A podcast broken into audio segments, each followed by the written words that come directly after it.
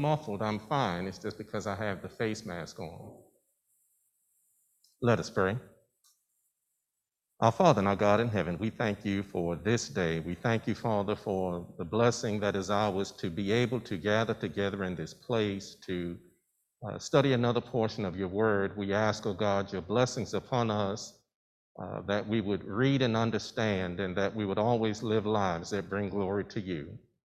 Father, we pray for all of those who are not able to be with us here this evening.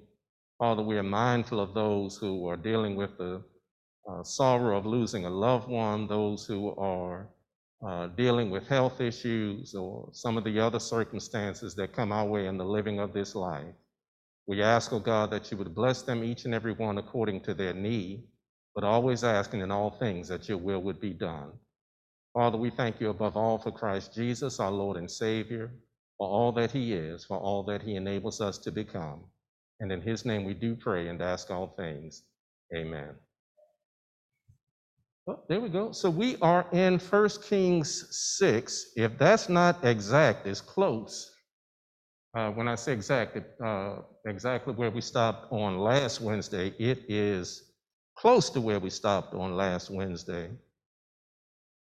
Uh, and it's where we're going to start tonight, even if I've missed it by a little bit. Uh, let me say, first of all, I want to thank Brother Holt for doing the heavy lifting uh, First Kings 4 through 6 uh, is heavy lifting. Uh, you have a lot of names, many are difficult to pronounce. Uh, you have measures that we simply don't use, so it's hard to get some picture of what the writer is talking about. Uh, Brother Holt has dealt with uh, the lion's share of all of that. You see, I'm coming in at verse number 33. Uh, it only has 38 verses uh, in the first place. So I'm going to, there was an old group, uh, went by the initials AWB. Uh, probably their most famous hit was Pick Up the Pieces. Uh, so I'm just going to pick up the pieces tonight. Brother Holt has done uh, the lion's share of the heavy lifting. now you notice I have up on the screen the text that you see will be from the New American Standard. And I say that only to say if you hear me quote something, I'll be quoting uh, King James, but I'll be reading New American Standard. Uh, somebody said, why don't you just pick one and stick with it? Because uh, I spent all my life memorizing the King James uh, and just too far along in the game to try to start uh, with another translation. All right, so First Kings chapter 6, uh, verses 33 through 38. So too he made for the entrance of the main room four sided doorposts of olive wood and two doors of juniper wood.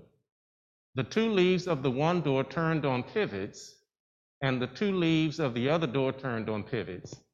He carved on it cherubim, palm trees, and open flowers, and he overlaid them with gold plated work on the carved work with gold plated on the carved work. And he built the inner courtyard with three rows of cut stone and a row of cedar beams. In the fourth year, the foundation of the house of the Lord was laid in the month of Ziv. And in the eleventh year, in the month of Bul, that is the eighth month, the house was finished in all its parts and in accordance with all his plans. So he was seven years in building it. Now, if you're like me, when you read all of that detail, I still don't have much of a mental picture of what the temple would have looked like. Uh, it's hard to get a picture uh, because, as we know, uh, Babylonians came in and burned it down to the ground. Uh, they didn't have Kodak back in those days, so nobody had taken a picture uh, before it was destroyed. But if we want to look at one artist's rendering uh, of it, or maybe not. Okay, my clicker is not clicking.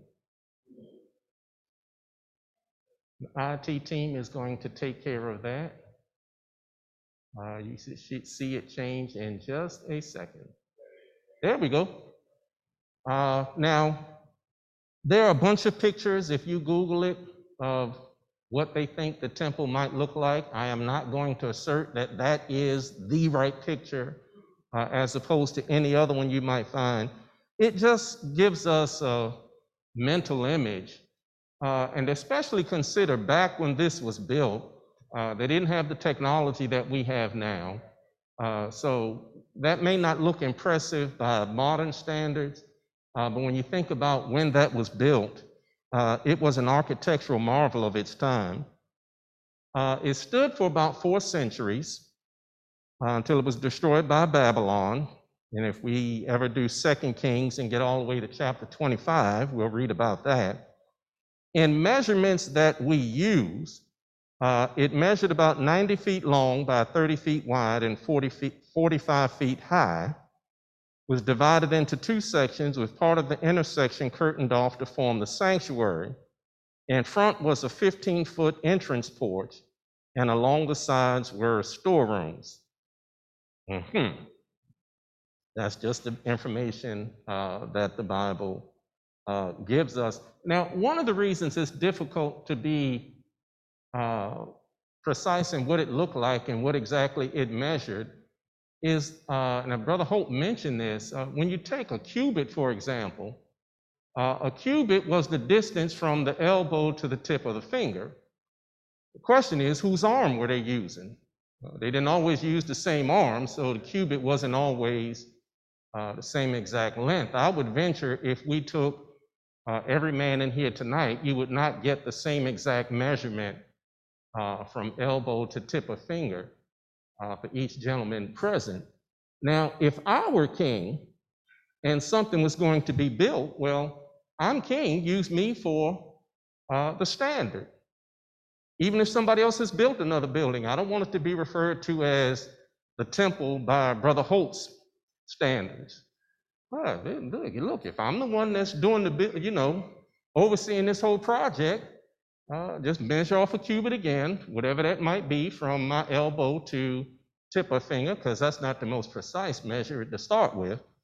Uh, but that's what they used. And the temple at that time was an impressive structure.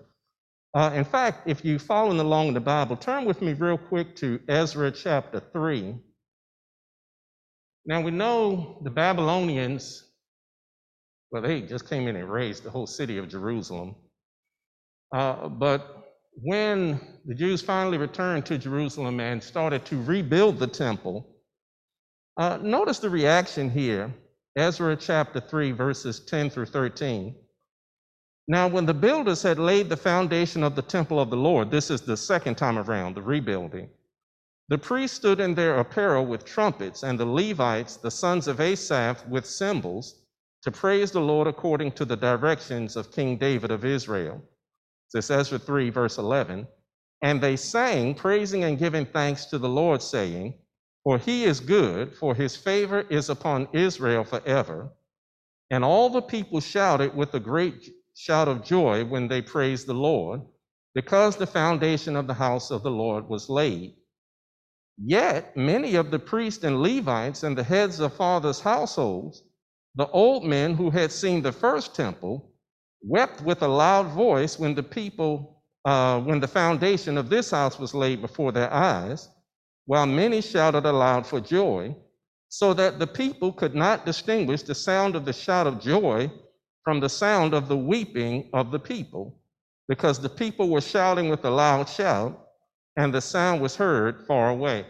Sounds kind of similar to uh, the riot at Ephesus. You know, some people shouting one thing, some people shouting another, and most people don't know what the assembly is about in the first place.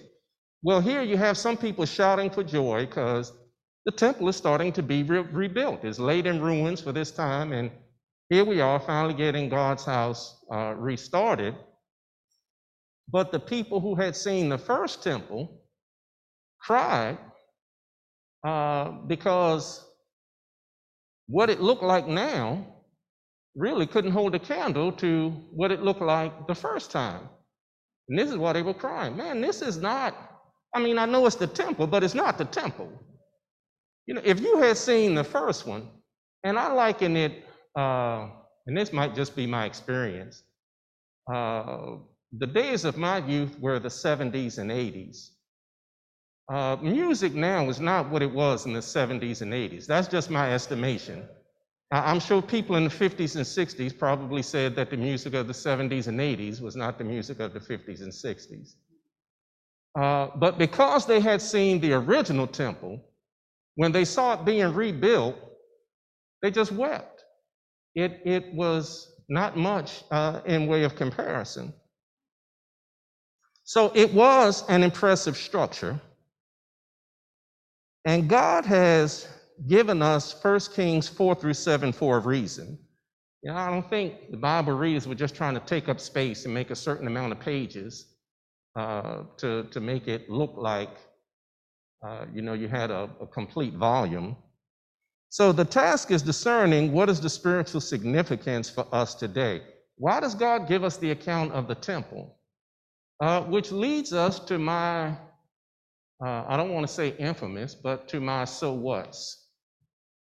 So what? We got all these uh, measurements, we got all this detail. What is it that God wants us to get from having all this information? We're not going to build a temple. Uh, we're taught in the New Testament that the church is God's temple, the people.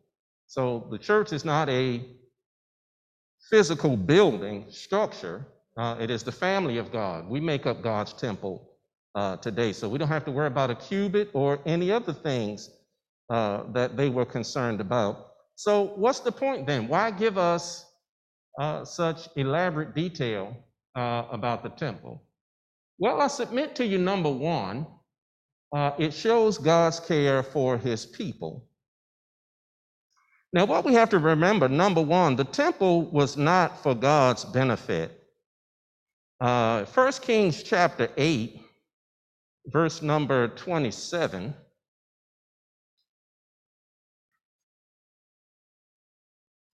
Uh, do we have the microphone going around?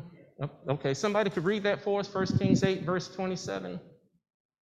Any takers? 1 Kings eight, what was that? Twenty, Uh, 27. twenty-seven. But will God indeed dwell on the earth? Behold, the heavens, the heaven and the heaven of heavens cannot contain thee.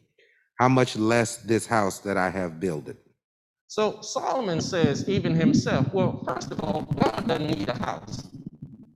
You know, God is one of the things we say omnipresent, everywhere, uh, all at once. So, what house could you build that would really contain God?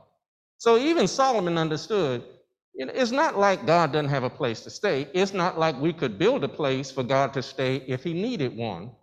Uh, so, the temple was not for uh, God's benefit. In fact, uh, it was actually anybody going to throw this out? Easy question. Whose idea was it to build a house for the Lord? David. It was actually David's idea uh, to build the temple. Uh, oh, there's, and if I'm, nope, okay. Thought I had some other ones. I did, and maybe they're just going to pop up a little bit. Yes, okay.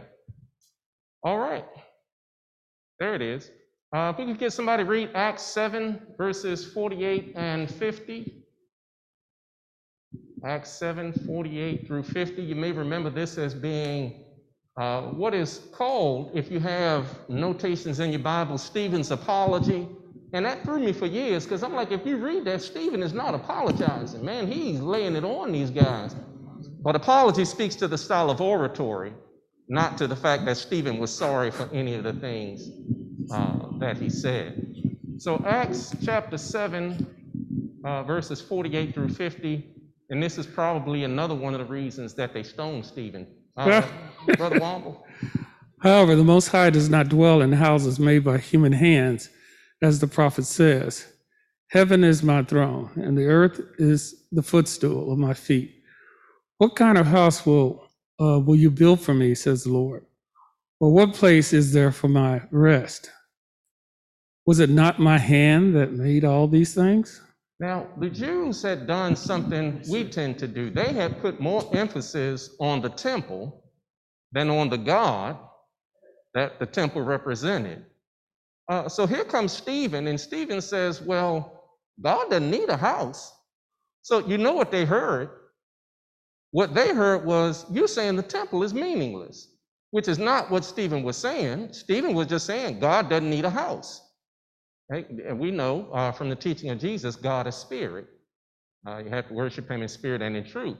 Uh, but they were already upset with Stephen. And then for Stephen to come in and say in their minds, uh, you know, the temple wasn't necessary was, you know, pretty much the straw that broke the camel's back. But the Apostle Paul said something similar. Uh, Yes. Hold hold on, Cole.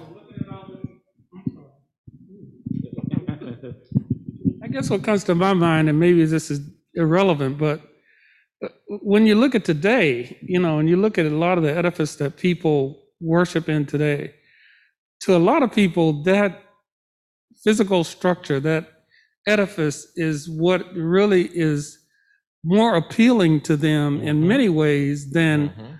what they're going to hear out of the word of God that's going to uh, allegedly have an impact on their lives. Mhm. I mean, there are people who will come to a place that looks elaborate and exotic and all that kind of stuff, and the preacher can get up there and say anything, and the folks will just eat it up because Mhm. they're feeling good about being in that exotic, elaborate place. Mm-hmm. Uh, right on the money. Right on the money. Uh, so Steve, uh, what Stephen is saying again uh, is, if having a temple was necessary, uh, then they would have built it. You know, when David proposed it, they wouldn't have waited all of those years later. Uh, God would have been without a house all that time, if in fact he needed one, uh, which he did not. Uh, the Apostle Paul would say something similar uh, when he preached uh, on Mars Hill. Uh, if we could get a reader for Acts 17, verse 24.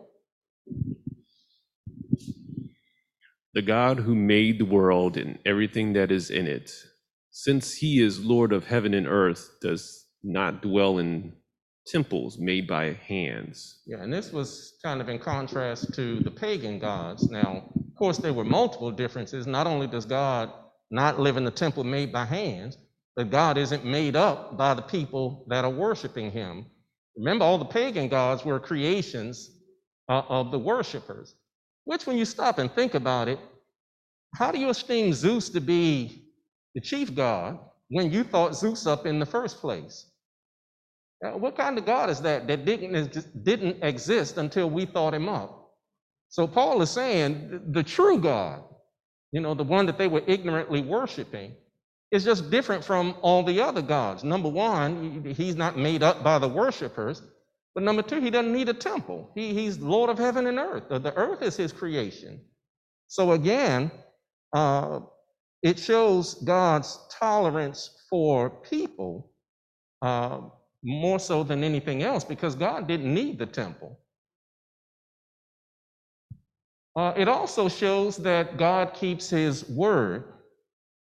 Uh, there's an extended reading there. Uh, First Chronicles 22, 7 through 10. Uh, if we could get someone else, or I'll just draft somebody. And with an audience this size, I know I know everybody's name tonight.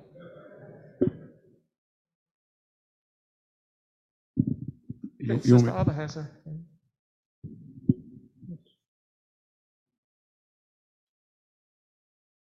David said to Solomon, My son, this is First Chronicles Mhm. 22, okay. 22, 7 through 10, that's correct. Thank you. All right. David said to Solomon, My son, I had it in my heart to build a house to the name of the Lord my God. But when the word of the Lord came to me, saying, You have shed much blood and have waged great wars, you shall not build a house to my name, because you have shed so much blood before me on this earth. Behold, a son shall be born to you, who shall be a man of rest. I will give him rest from all his surrounding enemies. For his name shall be Solomon, and I will give peace and quiet to Israel in his days. He shall build a house for my name. He shall be my son, and I will be his father, and I will establish his royal throne in Israel forever. Yeah, now what's interesting about First Chronicles 22, 7 through 10 is Da- uh, God speaks to David in the future tense. You will have a son, and his name will be Solomon. That hadn't happened yet, but this is God saying it's going to happen, and he's going to be king. Well, what about when Absalom tries to usurp his way to the throne? I've already said Solomon's going to be king. Well, what about when Adonijah tries to usurp his way to the throne? I've already said Solomon is going to be uh, the king. When God says something is going to happen, it's going to happen. That ought to help us rest at night. Amen. You know, when you look at the news, they say this and that and the other and so on and so forth. And what has God said? I'm in control. I reign in the kingdom of men. Okay, so you guys say what you want, do what you want. God is in control. Uh, Sister LaDonna, And if you don't mind me adding, and I'm doing this for myself, it's on his time. absolutely. I know you know that. I just had to add for my But own it- self. Yeah, it's always good to have it said. Uh, always good for us to remember. And sometimes his time is years down the road. I remember he promised Abraham a son, and how many years was it before that happened? 25. And Abraham is past, uh, you know, the age that we would call, you know, have your, your, your, your, your not just your childbearing, but your child uh, siring years. Uh, you think about having a kid at that age, and, and I know life was a little different, but I'm not as old as Abraham was when God came to it. I, I got 20 years to go. Can you imagine having an infant at that age? I don't want an infant at the age I'm at now because I've done it three times. And one thing I know, you know what? The energy that it takes when I was 20 something, I had it. I'm not 20 something anymore. I don't have that energy anymore. Man, the grandkids are great for a week, two weeks. But the thing that gets you through is you know at some point, you know what? We're going to pack up all your stuff and you're going back home and I can rest. Yeah, so thank you, Sister LaDonna. Yes, God delivers in His time, and His time quite often is not the time we would prefer, but His time is always the right time. Uh, you know, that you say that, it makes me think about when Jesus came into this world. Uh, you know, Paul says when the time was right, God sent His Son. Now, how many years had the world been in sin before God sent Jesus? Thousands. The world had been in sin for thousands of years, but God decided when the time was right for Jesus to come. Now, some of us would say, You let them go through thousands of years of sin. I didn't. Well, I did let them, but who chose sin in the first place? I warned you all way back in Eden. Every tree in the garden except that one in the middle. And what did we do?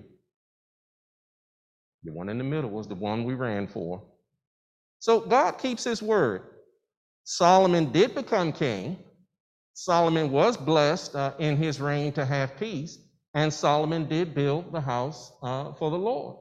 So years before it happened, God said, This is how it's going to happen. I don't care what the circumstances look like. Do the circumstances always look favorable in our world today? No. But it doesn't change what God has said. God is still in control. You got these people developing a nuclear bomb and global warming and this, that, and the other. God still says, I reign in the kingdom of men. So God keeps his word. And then the third, uh, so what? Building according to the blueprint. Uh, if you're still there in 1 Kings 6, someone read verse number 12.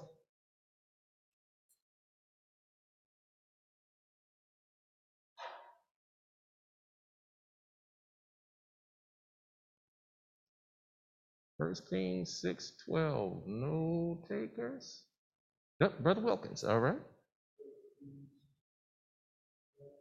Uh, First six- Kings- Chapter 6, verse 12. Okay. First Kings chapter 6, verse 12.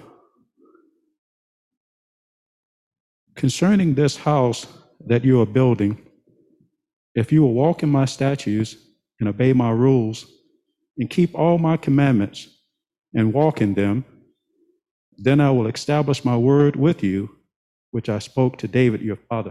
Yeah, so now here we see not only does God work in his time, but many of his promises are conditional. There was an if. Solomon, all of this will be true if. Did Solomon keep the if? Yeah, mostly. But when he got old, what happened? All those wives he married came back to haunt him. Uh, Bible tells us that when he was old, he became an idolater. Uh, but God, God didn't uh, divide the kingdom in the days of Solomon, but who does, whose days did it happen in? Rehoboam. Uh, and you remember Rehoboam, uh, well, let me, let me not tell the story uh, before we get there and read it. Uh, but Rehoboam asked for it. So the temple was the most significant architectural achievement of Solomon's reign. But more important was the need for Solomon and for all of us uh, to follow God's blueprint for life, uh, to follow his word.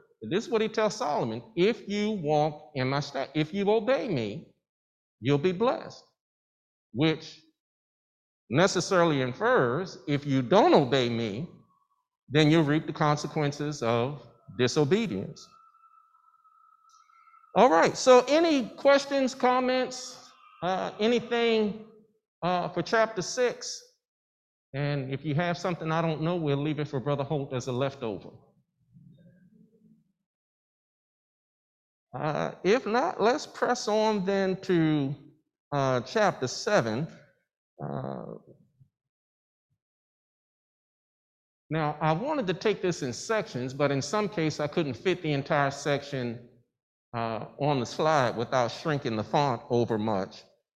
Uh, 1 Kings 7, 1 through 5. Anybody want to read that for us? Brother Ford. But Solomon took 13 years to build his own house. So he finished so he finished all his house. He also built the house of the forest of Lebanon. Its length was 100 cubits, its width 50 cubits, and its height 30 cubits, with four rows of cedar pillars and cedar beams on the pillars. And it was paneled with cedar above the beams that were on 45 pillars, 15 to a row. There were windows with beveled frames on in three rows, and window was opposite window in three tiers. And all the doorways and door posts had rectangular frames, and window was opposite window in three tiers.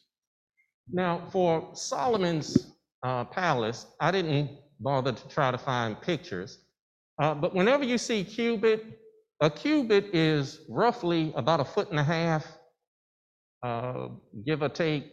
So whatever it says it was in cubits, if you multiply that by 1.5, that'll tell you what it is in feet. So if it says 30 cubits, well, that's about 45 feet, give or take. That'll give you a ballpark uh, figure. So I'm just going to operate that a cubit was about 18 inches. It may have been a little more, it may have been a little less, uh, depending on who was the king at the time. They said it was a cubit. Uh, question How long did it take Solomon to build his house? 13 years. How long did it take to build the temple? Seven. Why the difference? Why half the time on the Lord's house, or a little, almost half the time, a little bit more than half? Uh, any any guesses? It's not in the Bible text, so there is no wrong answer. I'm sorry. More workers. More workers. More okay, workers. that's in the uh, direction of of uh, what one historian says, Brother Harvey. Mm-hmm. Mm-hmm. time to do, oh, sorry.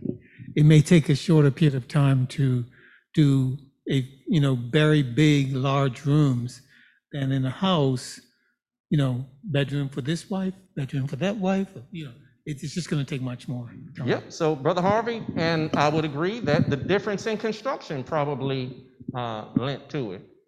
Uh, With, with all those wives, you are not all going to stay in the same bedroom.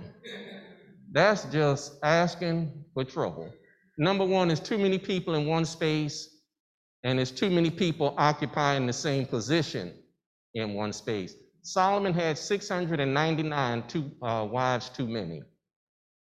They had 700 altogether. You get one. So we're not told why it took almost twice as long to build the palace, but Josephus, who is uh, who was a first century Jewish historian, ascribes it to Solomon being more zealous to finish the Lord's house than to finish his own. And so, quite possibly, all of those things were factors. He was more zealous to build the Lord's house, the difference in construction, uh, the difference in the number of workers. And uh, don't miss, Solomon put an incredible tax on the nation of Israel. And it wasn't, and I know when we hear tax, we think money. Like when you get your pay slip, you see the tax that they've taken out. But remember, he also taxed Israel in terms of manpower, in terms of people. Uh, it was just like being drafted into the military. You will work one month and two months off. Uh, Brother Holt told us, well, by the time you traveled out there and by the time you traveled back, uh, effectively it was like having a month off. But, but guess what? You still got a life at home. So it's not like you could just put the world on pause uh, till you got back. Uh, I, I just can't resist. So you remember, uh, the people asked Rehoboam to ease up on the taxes, uh, and I'll cut through some of the story so as not to tell the whole narrative. But Rehoboam decided, You think my father put heavy tax on you? You haven't seen anything yet. Now, his treasurer had the unfortunate experience of delivering the news. Uh, remember what happened to his treasurer when he told the people that? Anybody? They stoned him. Stoned him. Yeah, they stoned him. And what did Rehoboam do? Rehoboam decided it was better to be elsewhere uh, at that time. Yeah. So uh, we don't know for sure, but that is certainly uh, plausible uh, reason. All right, verses 6 through 10, there in chapter 7. He flinched, and I'm going to take that just like an auction. Brother Harvey, and I don't think you were raising your hand, but this is like an auction. If you move noticeably and the auctioneer says, uh, what about, so I'm going to take that as a bid. For, First, uh, First Kings 7, 6 through 10. okay. And everybody's going to be real still for the rest of the class. I'm not even going to blink. He made a colonnade 50 cubits long and 30 wide. In front of it was a portico, and in front of that were pillars and an overhanging roof. He built the throne hall and hall of justice, where he was to judge, and he covered it with cedar uh, from floor to ceiling. And the palace in which he was to live, set further back, was similar in design. Solomon also made palace like a palace like this hall of Pharaoh's daughter, whom he had married. Uh, 10. Uh, all these structures from the outside of the great courtyard and from the foundation to eaves were made of blocks of high grade stone cut to the size, cut to size and trimmed with a saw on the inner, their inner and outer faces. The foundations were laid with large stones and of good quality, some measuring, some measuring 10 cubits and some eight.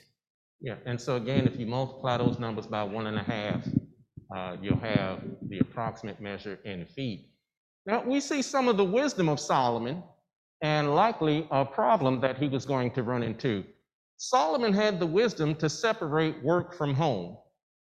You notice he built a special hall where he was to judge things. Solomon appreciated it's not a good thing to take work home with you all the time. Now, there may be days when you need to do that, but don't ever let work become your life. You need some time to relax. You need some time for your family. You need some time away from the job.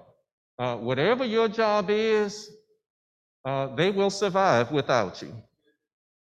Uh, you don't believe me? Die tonight and see if they close up operation tomorrow just because you're gone. Uh, even preachers, what do I know? Everybody except Jesus in the church is expendable.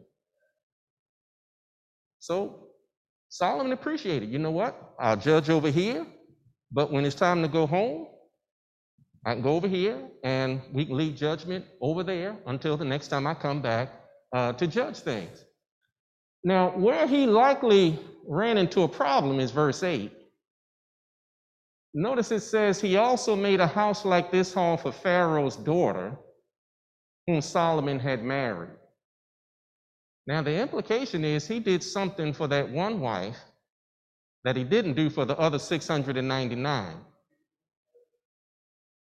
I'm sure out of those 699 wives, more than one of them was grieved with the fact that you made something for Pharaoh's daughter that you didn't make for me. And if you think that's not true, go back and read Proverbs again. Why do you think Solomon said it's better to live in the corner of an attic than with a fighting woman in a wide house? That's probably part of the reason.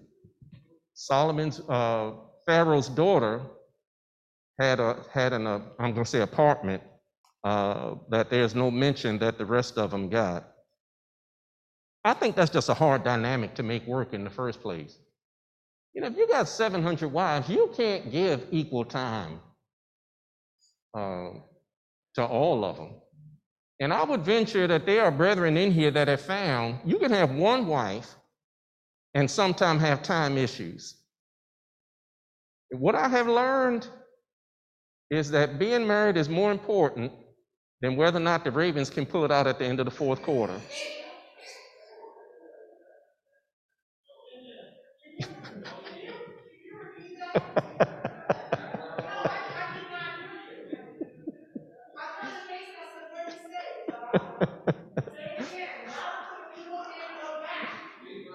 Suffice it to say that there was probably more than once in Solomon's lifetime when multiple women wanted his attention and he was not able to give attention to everybody and had to make a choice.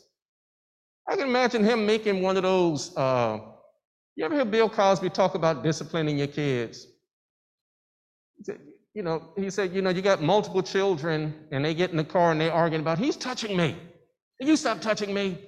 He says, so you say something smart like, nobody touch anybody else for the rest of. Now that sounds reasonable, but you probably sound like a madman going around about nobody touch anybody. Can you imagine Solomon just saying, okay, everybody be quiet? That probably didn't go over uh, too well. That's why he says more than once in Proverbs uh, about fighting women. He said it's better to be in the corner of an attic. He said it's better to be out in the forest. Uh, Brother Harvey, it is probably not a good idea. Because I would venture, and excuse the chauvinist in me for speaking, but I would venture that there were times when those women were sitting around talking, and the conversation went something like, Girl, do you know he had the nerve to tell me to be quiet? The people are people wherever you go. So, definitely, uh, probably caused him a problem, uh, what he had done in verse 8. How do you not show favoritism in a, in a case like that? I mean, you got 700 wives and 300 concubines. You can't feel the same way about all of them. Many of them were just, you know, wives for political reasons. You know, if you marry my daughter, then we'll be at peace and you don't have to worry about having a war with me because I'm not going to come in there and kill my wife and people that pertain to her. So he had to deal with that. Should have listened to God about number one, marrying pagans, and then two, multiplying wives. Uh, to, uh, let's see, uh, Verses 11 and 12, well, that's only two, I'll take those two. And, and above were valuable stones cut according to measure and cedar. So the large courtyard all around had three rows of cut stone and a row of cedar beams, as well as the inner courtyard of the house of the Lord and the porch of the house. Now, so reading those two verses is like helping somebody move. And everybody else is carrying the big furniture, and you come out with a lamp. And then when you tell a story, I helped them move too. Yeah, but you didn't carry nearly what everybody else carried. So that was just a lamp, two verses. Uh, one of the reasons I didn't try to get uh, pictures of all of these things is because for some reason, when I Googled Solomon's palace, they kept giving me pictures of Solomon's temple. And I don't know if I just wasn't asking in the right way or whatever the case may have been. So this was the one picture I came up with. That's not the entire palace, but that would be inside uh, the judgment hall where Solomon would sit uh, to judge. And again, that's an artist's rendition. That's not a Kodak picture taken from what it actually looked like. It gives us a general idea. Uh, very elaborate uh, for both Solomon's temple and for uh, Solomon's palace. Uh, 13 through 17. Uh, now, this kind of recaps what we've been told uh, about the temple. Uh, we do have some pictures uh, coming up here. Uh, if you get a reader for verses 13 through 17. All right, Joe, you get, okay, no, Jason, all right. Now King Solomon sent word and had Hiram brought from Tyre. He was a widow's son from the tribe of Naphtali, and his father was a man of Tyre, an artisan in bronze. And he was filled with wisdom, skill, and knowledge for doing any work in bronze. So he came to King Solomon and performed all his work. He fashioned the two pillars of bronze. 18 cubits was 18 cubits was the height of each pillar, and a line of 12 cubits measured the circumference of both. He also made two capitals of cast bronze to put on the tops of the pillars. The height of the one capital was five cubits, and the height of the other capital was five cubits. There were lattices of lattice work and wreaths of chain work for the capitals, which were on the top of the pillars, seven for the one capital and seven for the other capital. Oh, is that through 22? Uh, I was reading from the screen. Oh, okay. I'm sorry. Uh, mm, you know what? I was looking at the wrong text. That's why I, I was trying to find where you were. All right, so verses 13 uh, through 17, uh, which means I changed pages uh, one too early. Wanted to go through verse 22, but it would, all wouldn't fit on one slide. That's what it was. So he made the pillars and two rows around on the one lattice to cover the capitals which were on the top of the pomegranates. And so he did for the other capital. The capitals which were on the tops of the pillars in the porch were of lily design, four cubits. So there were capitals on the two pillars, also above and close to the rounded projection which was beside the lattice and the pomegranates totaled 200 in rows around both capitals. And he set up the pillars at the porch of the main room. He set up the right pillar and named it Jachin, and he set up the left pillar and named it Boaz. On the top of the pillars was the lily design, so the work of the pillars was finished. Now, if somebody had said, now draw me a picture of what he just described, I'd been like, man, even if I could draw, I couldn't draw your picture. I had no idea uh, what he just said. So the two dark things out in front, those are generally an idea of uh, what the pillars would have looked like. A uh, couple of things we notice from uh, verses 13 through 22. Number one, Solomon got the right man for the job. Notice how God always did that. When God needed a Noah, he got Noah. When he needed an Abraham, he got Abraham. When he needed a Job, he got Job. The right man uh, for the job. And let me tell you, this Hiram did some work here. Uh, these two brass columns were about 27 feet high and 18 feet around. The caps, which is what I'm going to call them, uh, were seven and a half feet high and at least as large in diameter as the columns.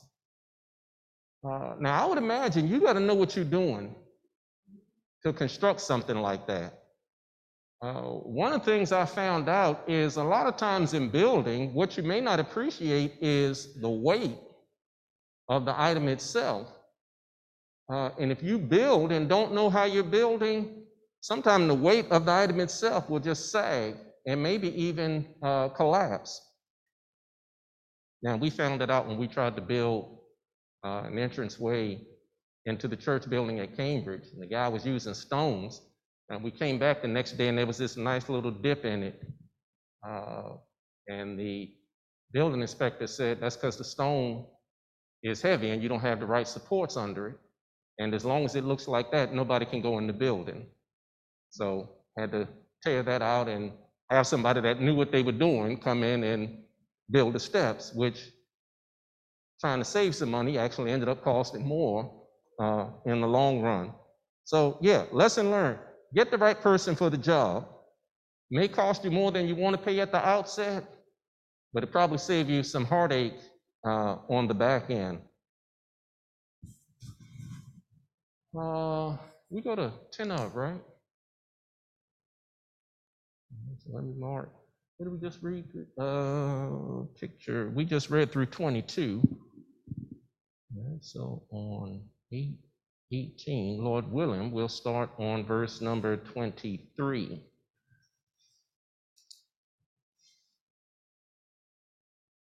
Uh, interesting about this molten sea, and we'll save that for the next time. That thing would have been uh, a marvel.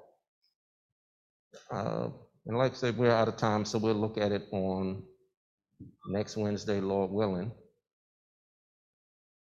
Uh, let's have a word of prayer, and uh, we'll be concluded with this portion of Bible study. Let us pray. Again, our Father and our God in heaven, we come to you. And Father, again, we thank you for this day. We thank you, Father, for your word, uh, for the things that you speak to us through your word, for uh, the things that we learn, uh, the things that we are able to understand. And we ask, oh God, that you would bless us uh, to apply these things to our living, that in all that we do and in all that we say, uh, we would live lives that bring glory to you. Father, we are thankful for this time to be together, uh, thankful for all of the blessings that you give in this life. We ask, oh God, that you would bless us to be good stewards in our living. Bless us, Father, to affect those around us for good. And Father, always above all things, we thank you for Christ Jesus, our Lord and Savior, in whose name we do pray. Amen. Hey, thank you, Brother Ricky.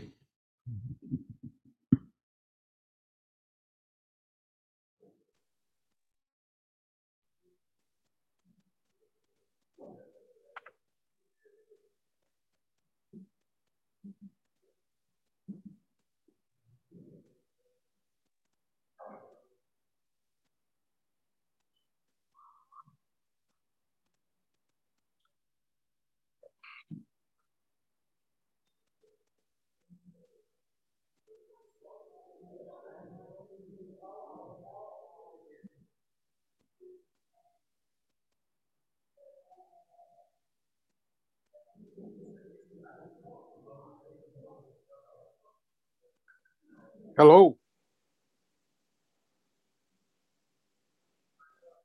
Our first song will be To Canaan's Land, I'm on my way. Let us sing. To Canaan's land, I'm on my way, where the soul of man never dies. My darkest night will turn to day, where the soul of man never dies. No sad farewells, no tear dimmed eyes, where all is love and the soul never dies. A rose is blooming there for me, where the soul of man never dies.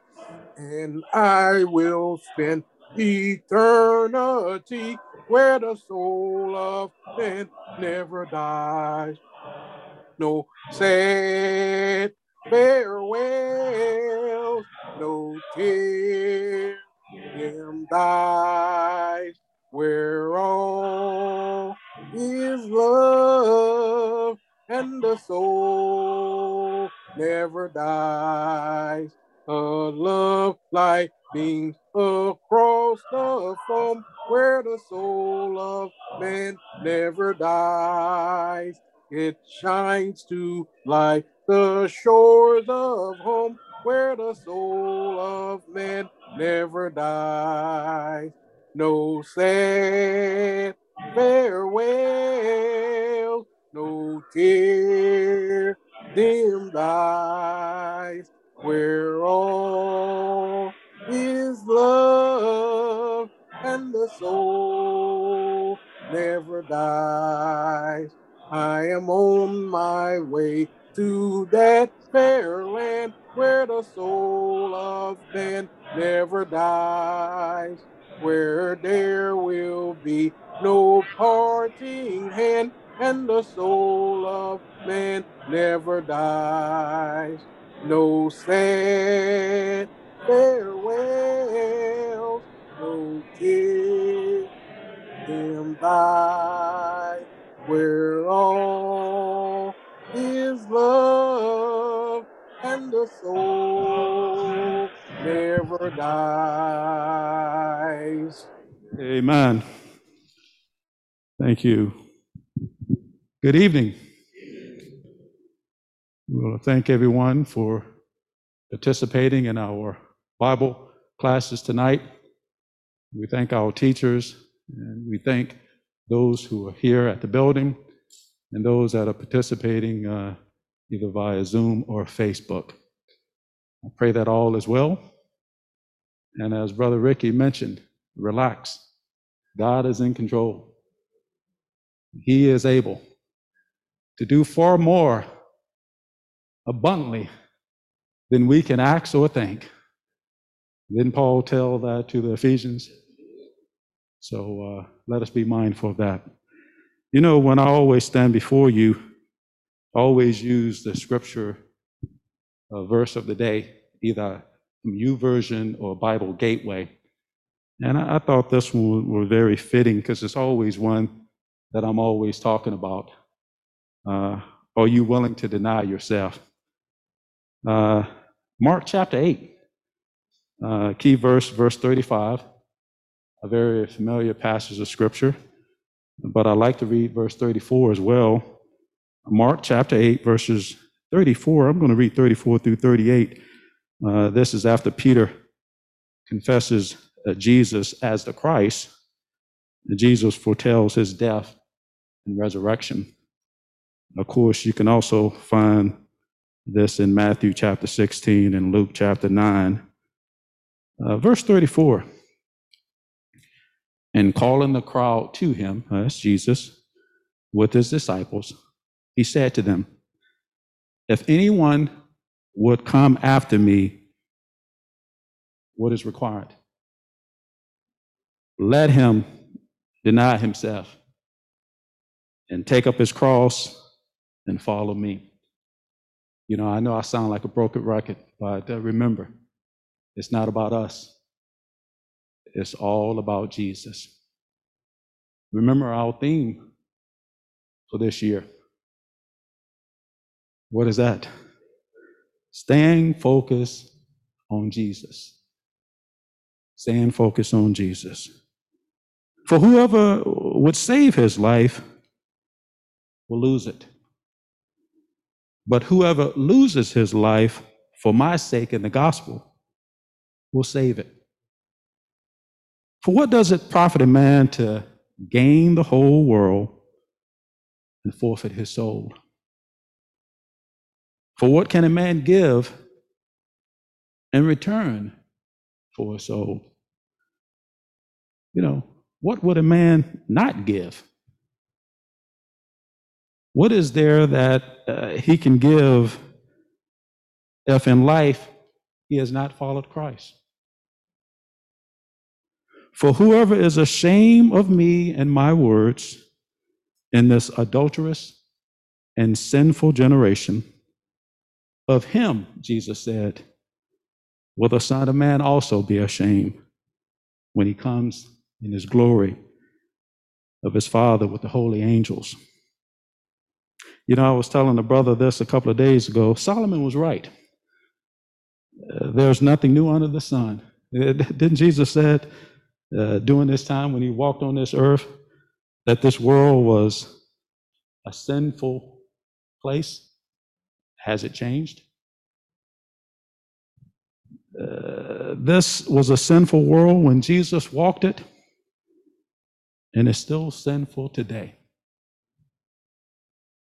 But thank God for allowing his son, Jesus the Christ, to die on that cruel cross for you and me. Because if you read the preceding verses, he talked about dying, but death couldn't keep him in the grave. He got up three days later, and now he's interceding for you and me, those of us who are in Christ, those of us who have repented of our sins and have been baptized. He's interceding for us in heaven. Thank God for the victory that we have in Christ Jesus. Are you denying yourself daily, each moment, moment by moment? You know, because if you ask that to some people, they say sometimes, or it depends. But those of us in Christ, remember, it is not I that live, but Christ that lives in me. Because I surrendered to God, I surrendered to Jesus. So we need to be encouraging each and every one of us to be mindful of that, what we did when we surrendered to God, when we gave our life to Christ. Now we're promoting Jesus each and every waking moment of our lives. It's not about our life, it's all about Jesus. And you remember what I said uh, earlier? You know, a lot of us, unfortunately, will chase the things of this world. We'll chase the things of this world, but if God is all you have, you have all you need. Just be mindful of that. And if you're listening to us via Zoom and you want to give your life to Christ, please contact us at elders at loyalchurch.net and we will address your need. If you have a prayer request and you're listening to us, you can send that prayer request to that same email address, elders at loyalchurch.net. If you're here in the audience, and you want to respond to the gospel, or you have a prayer request, you can make that known to us, and we will address it. Church, continue to be faithful. Continue to live lives that are pleasing and acceptable to God Almighty. And remember, we're looking unto Jesus, the author, finisher of our faith. And before I turn it back over to our song leader, I wanted to mention uh, a, a correction that we're going to make uh, concerning the announcement and the email that we sent out to the congregation regarding uh, the mask requirements uh, as a result of Prince George County uh, reinstituting, uh, mandating uh, mask wearing indoors.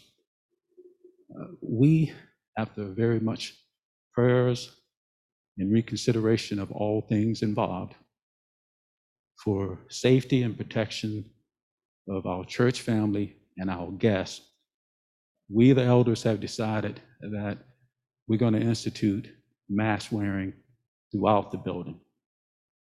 So when you come into the building, uh, we're asking that you wear your mask while you're in the building, regardless of the location.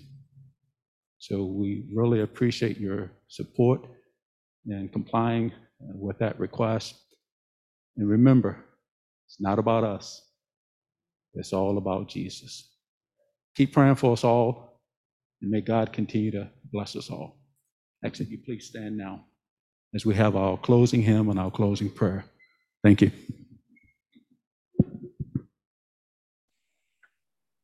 Lord, you are more precious than silver.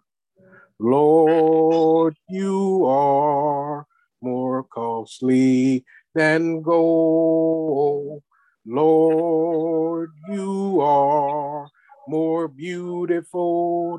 Diamond, and nothing I desire compares with you.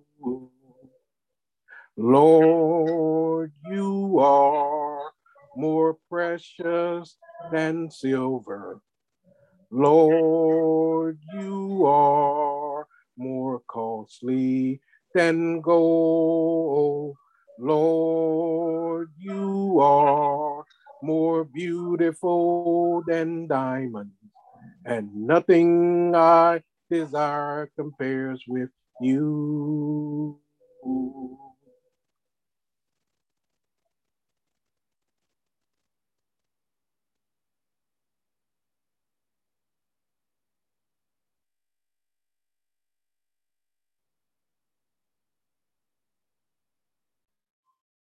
Let us together pray. Father God, we just thank you for this opportunity to gather together tonight to study your word. We pray, oh Father, that we'll be mindful of it, that we will apply it to our lives and live accordingly. We thank you for our teachers. We pray, oh Father, that you just continue to bless them as they just continue to faithfully serve you. We're praying for us all, Lord God. Praying, oh Father, that we'll just be mindful of you in our lives, that we'll just be thankful for your grace and your mercy that you shower upon us, even though we're not worthy of it. And Lord, we just thank you for Jesus the Christ, who died on that rugged cross, giving us a second opportunity to be reconciled to you. We thank you for that reconciliation. And Lord God, help us to deny ourselves each and every waking moment of our lives. And help us, oh Father, to carry our cross gladly for you. Lord, we're praying for those that are sick among us. Praying, oh Father, that if it's your will, that you will heal us, that you just continue to shower your blessings upon us. We're especially now praying for the Ramos family and the passing of David's father. Praying, oh Lord, that you comfort David and his family and give them traveling grace uh, as they travel to be with their families uh, during this time. And Lord God, we're just praying, oh Father, that all that we do, we just be mindful of you and that we will just glorify you and lift up Jesus the Christ, our Lord and Savior. And may the love of you, O God, the grace of our Lord Jesus Christ, and communion with, with each other, uh, Father, that we will just be mindful of that fellowship that we have with one another. Lord, we ask this prayer right now. In the mighty name of Jesus the Christ, our Lord and Savior. Amen.